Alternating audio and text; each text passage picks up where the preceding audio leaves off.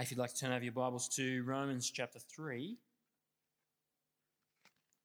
we're continuing there today in our series.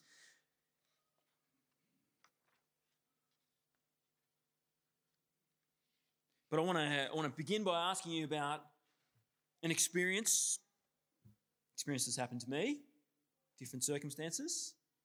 It's an experience I expect has happened to you. Have you been in the situation where perhaps it's a disagreement and you've been articulating your case, explaining why someone else is in the wrong, as you do, and they've responded not by engaging with what you're saying about them being wrong, but by attacking you, explaining why you're wrong in some other way. Sometimes it's kind of related to what you're discussing. Sometimes it's completely irrelevant. We see this often in the media, the kind of smear tactics in order to avoid the line of reasoning, to avoid the argument of someone else, kind of get out of it, is actually you're wrong, we can't trust you, you've got all these other problems going on. Particularly, we see it when there's people maybe who have actually been caught out doing the wrong thing, but they retaliate. Oh, well, what about you? You did this. Maybe it's a kind of way of lessening the pain, lessening the guilt by, well, if I am doing the wrong thing, well, you're doing the wrong thing too. There's a way of kind of bounces out a bit. I'm not wearing the guilt by myself. And maybe this is a tactic that you yourself not just have experienced but have engaged in. And more or less, I think we've all done it in different ways. But the tactic of smearing an opponent, trying to undermine their authority, their standpoint, by questioning whether their character can be trusted, whether their thinking is consistent.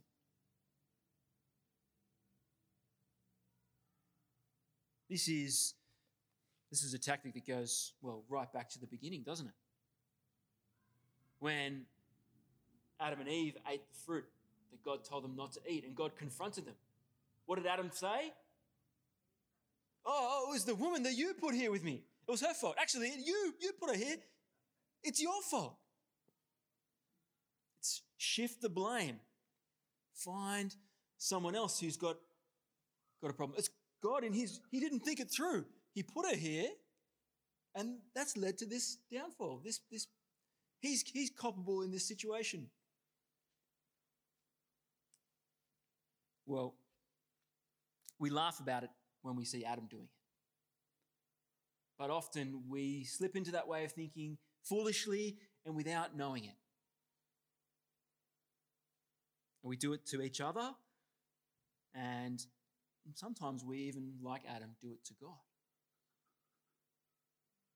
Our mess can become a springboard for questioning God, his goodness, his wisdom, his power. As we continue reading in Romans today, we see Paul has been explaining very clearly why everyone has a problem of sin before God. Everyone has a problem of sin, and he's particularly in the last few paragraphs been explaining why even the Jews, who were God's special chosen people, they still had a problem of sin before God. Every human being is in the same situation. But now, having explained that, the natural question comes up to, well, if God's special chosen people, the Jews, even they, in the grand weighing of things, come out unrighteous in God's sight, what good is it to be a Jew? What advantage is there to being Jewish? Well, let's have a look at the first couple of verses that Paul writes here, Romans chapter 3, verse 1. Paul says, what advantage then is there in being a Jew, or what value is there in circumcision? What's his answer? Much. In every way. First of all, the Jews have been entrusted with the very words of God. Now, if in the end Jews are still sinful before God, just as every other person on earth is, what benefit is there in being Jewish? Well, Paul starts out like he's going to start a long list. Firstly, the Jews have been given the very word of God. And then at this point, he doesn't continue on with his list. He picks it up a little bit later on in chapter 9, verses 4 and 5, where he does explain some of the other privileges that the Jews have. But here, he starts with the top one. Foremost of all the privileges the Jews have is that God spoke to them. He revealed himself to them. He gave them the word, his word, the word through the prophets, the law, the word of the promises.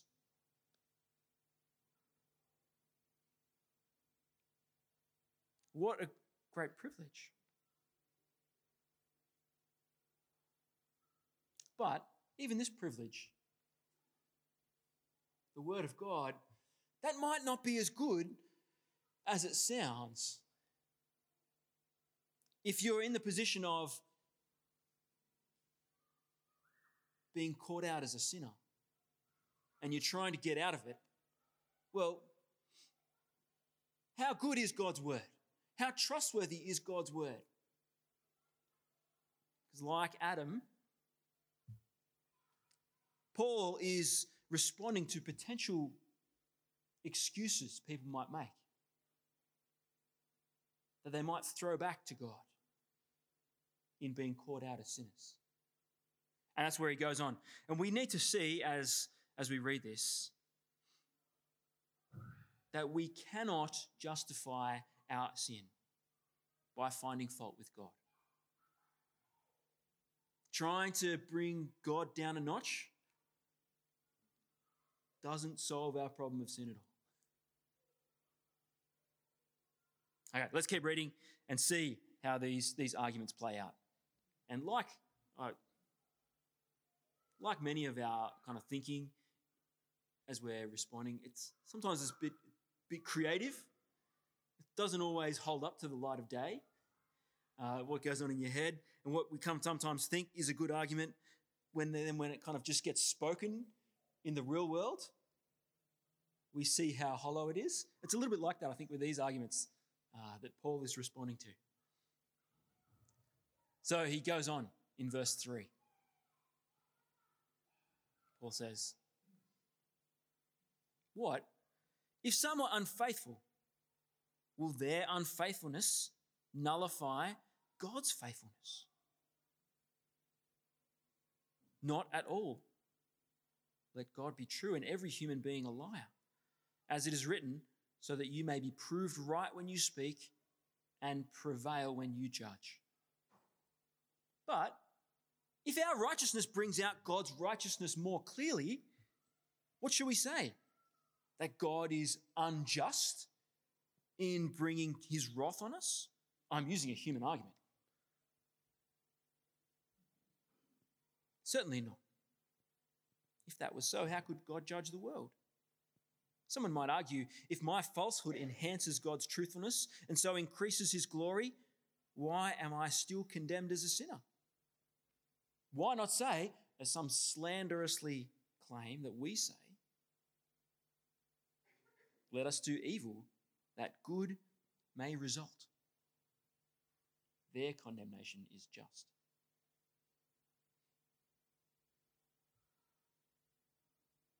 Paul has been clearly proving that before God, we all have the problem of sin. We are all facing God's wrath. That's our natural deserts. And so some, it seems, are responding by trying to find excuses. Excuses that end up smearing God Well, if I'm a sinner, then this means God's less than perfect.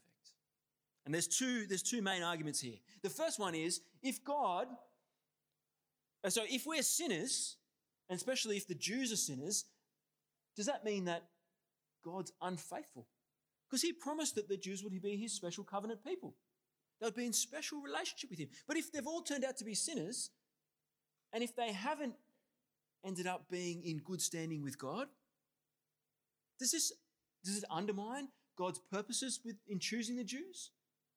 Is God changing his mind when he chose them to bless them and give them this privilege, and then now it's turned out to be nothing? Is God's faithfulness something that can be trusted?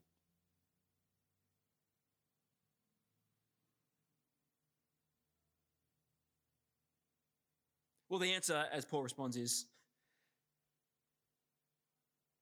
certainly not, isn't it? Not at all. And I think if I was translating this for a kid's Bible, I would be writing, no way. No way. Paul is emphatic. The English, I feel like it should be in bold capitals. Not a chance. This argument doesn't hold up. And he explains why. Let God be true and every human being a liar. Well, if this is the contrast, that humans are sinful, God is the standard by which we measure what's right and wrong. We need to remember, when we try to navigate the world of morality, what's right, it ultimately comes back to him, doesn't it? It ultimately comes back to what's right in his sight. We often try and work out things as they seem to us from a merely human standpoint, but that's not how morality is.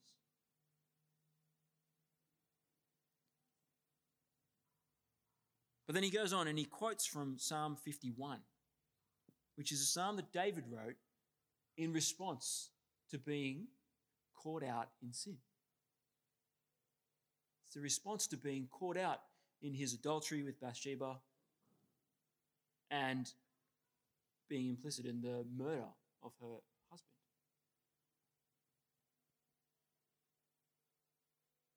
And how does David respond? Does he try and bring God down and say, well, because I'm sinful, I'm the chosen king, I'm the one that you've put in this position.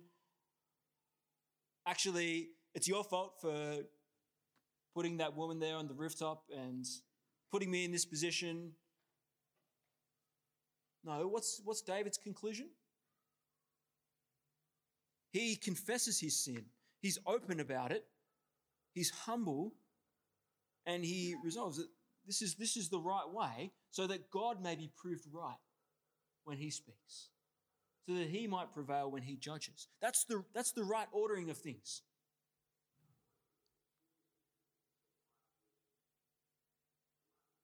David humbly stands before God and responds to his sin, owning it, not trying to make himself feel better by smearing someone else. God's faithfulness is something that can be trusted.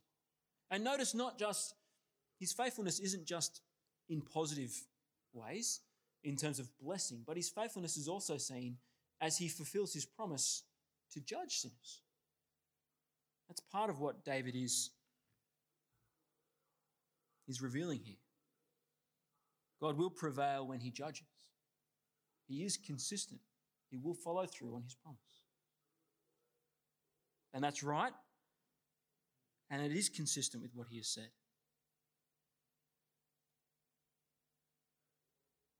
And we can't find fault here with God because the Jews have sinned and they've not held up their part of the covenant relationship. It doesn't mean that God is not faithful in his part. And as we see, we'll continue reading Romans. Paul is pretty clear that God is not done with the Jews. Even though he has brought the Lord Jesus and he's made one way for all people to be in relationship with him. He's clear as we get to chapter 11, and we'll dig into it later, that the Jewish people still have a special place in his concern. And their relationship to the non-Jews and the way that works out in his kingdom isn't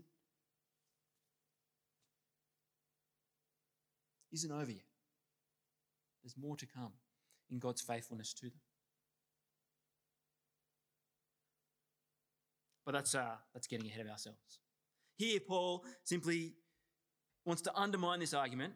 God is not being unfaithful just because Israel has been unfaithful. The second argument he goes on to respond to here is not about God's faithfulness, but about his justice. And I don't know, it's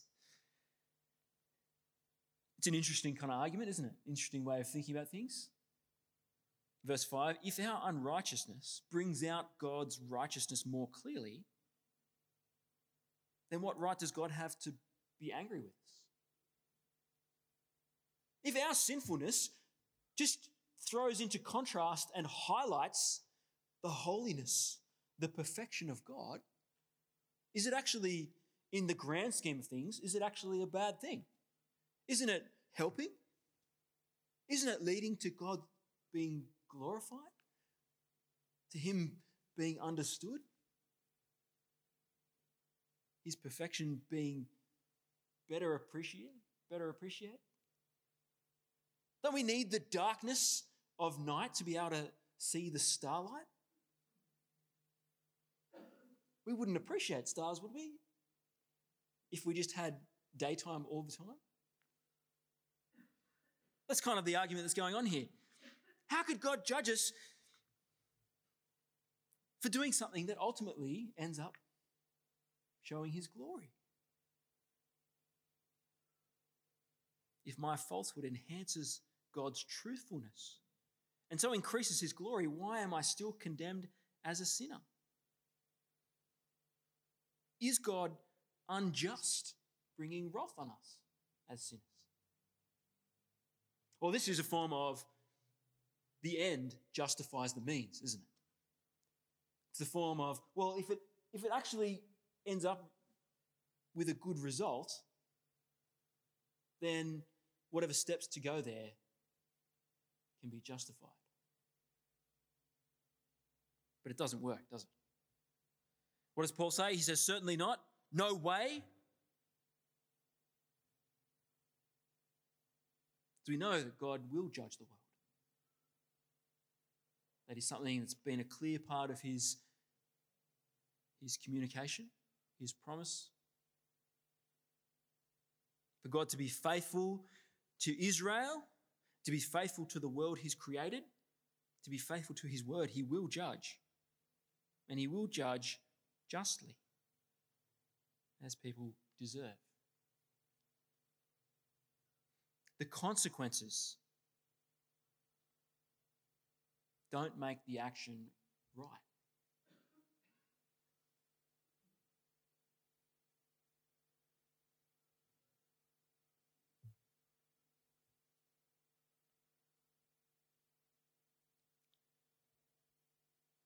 This is another smear of God's character, isn't it?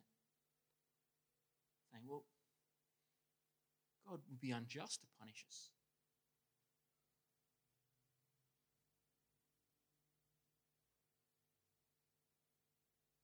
Doesn't work. And Paul doesn't actually explain. He doesn't dig into why this isn't the case. He doesn't give an explanation. He says, let it not be so. He says, certainly not. And he says, what's going to be the result? The people that argue such things, well, they're condemnation is just?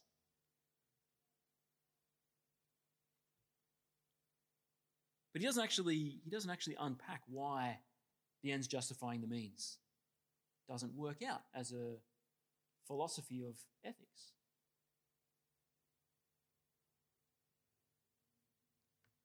And it's a huge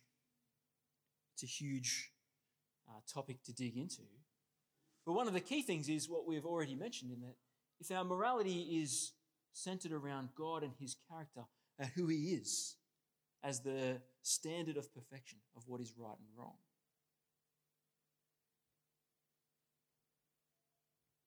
then it's not directly related to what results, is it? It's related to who he is. And if our actions, say our falsehood, if that is inconsistent with who God is, that's shown to be unrighteous. It's not right before him.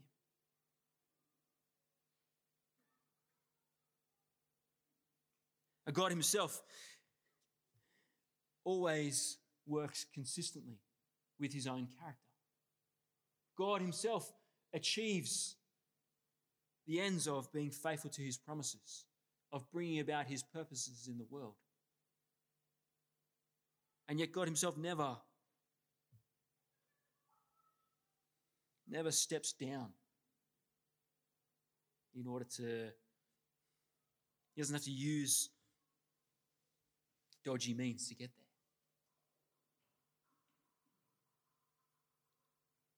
Doesn't have to do evil that good may result. Certainly he is able to use the evil that we do to bring about good in his immense wisdom.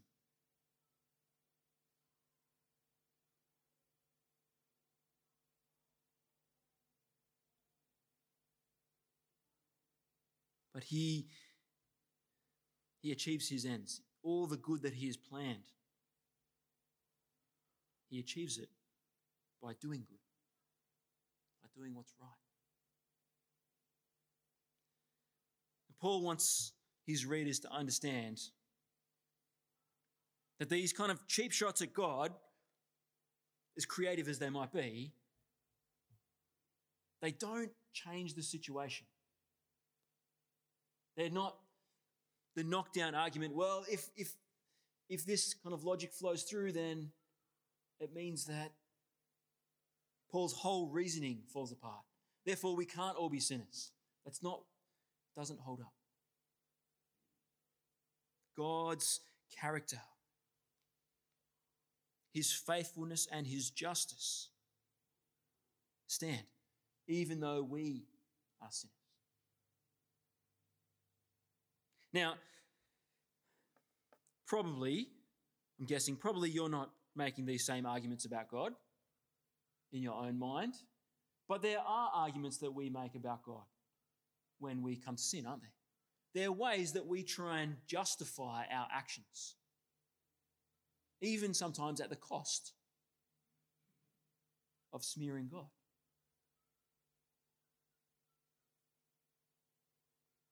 Sometimes it's, well, God has allowed me to be in this situation of temptation.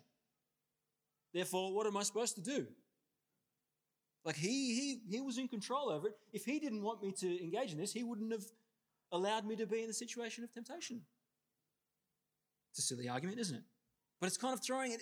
Is God's wisdom out of whack? Is he somehow to blame for my choosing the sin?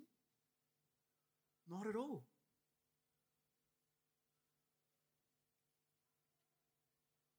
Sometimes it's about what we're experiencing in the world when we are finding it hard to endure the difficulty or pain of various moments when we are in suffering.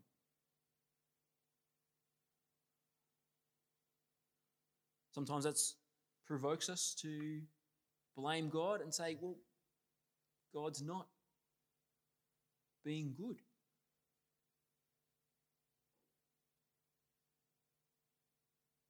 Sometimes we see the sin of others, don't we? And we project that onto God. This is an argument that's used commonly as people see the way that the church has failed over the years.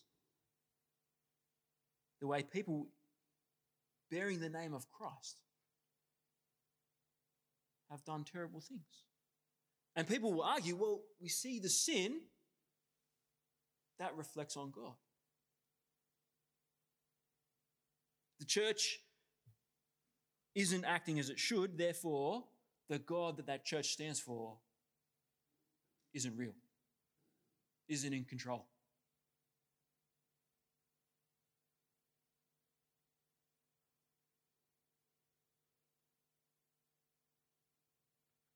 It's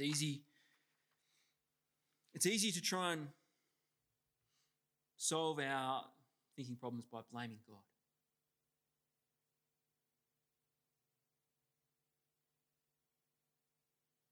But like Paul, we need to like Paul is reminding his readers here, we need to remember that blaming God doesn't solve our sin problem, and blaming God actually doesn't hold up. Just like Adam's sin wasn't God's fault for giving him Eve,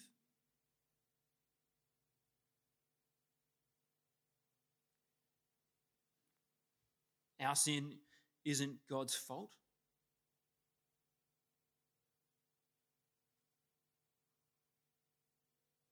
Our sin doesn't show that God isn't good. Doesn't show that he's not wise, doesn't show that he's not ultimately in control and bringing about his purposes. God's character does not change. And where do we go to see that most clearly? Well, we go to the cross, don't we? Because in response to our sin, does God kind of change his mind and say, well, actually, sin, it's not really that bad. I'll just put up with it. No. Does God say in response to our sin, actually, because you're sinners, I've decided not to love you. I'll cast you off. No. What does God do? In his goodness and his love and his wisdom and his justice, he sends his own son. Take human form to live and ultimately to suffer and die as a criminal, bearing the punishment that sinners deserve, bringing blessing to people. God holds his goodness and his justice with his wisdom. It all ties together in the Lord Jesus. Here we see his promises to Abraham and to the Jewish people come to fruition, don't we? Abraham, who was going to have a great family, and through him God was going to bring blessing to all peoples of the earth. Ultimately, it comes to fruition in the Lord Jesus, one of Abraham's family, who in dying for us, for our sin, brings blessing. God is faithful to his promises. In dying for sin, God still punishes. He doesn't just shrug his shoulders and say, oh, forget about it. His justice is upheld.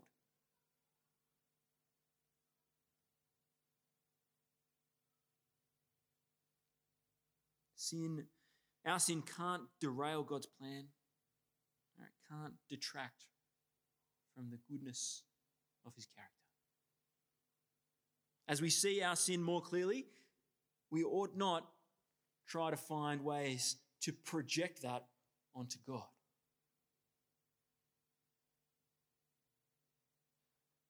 But we ought to be reminded of the opposite, that God stands apart and different from our sinfulness. We ought to turn our eyes again to the Lord Jesus, who lived and was tempted in every way as we are, yet was without sin, and yet died to save us.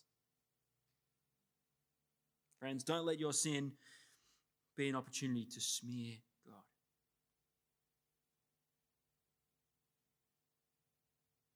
Let it be an opportunity to see his character more clearly and rejoice in him all the more. Let me pray. Great God, we thank you for your word to us in Romans 3. And thank you for Paul exposing these weak, human, even slanderous arguments. And please help us not to fall into that trap. Help us not to engage in the blasphemy of projecting our sin onto you. And please help us in humility to admit our sin and turn with faith and hope to the solution that you have provided, the Lord Jesus Christ, in whose name we pray. Amen.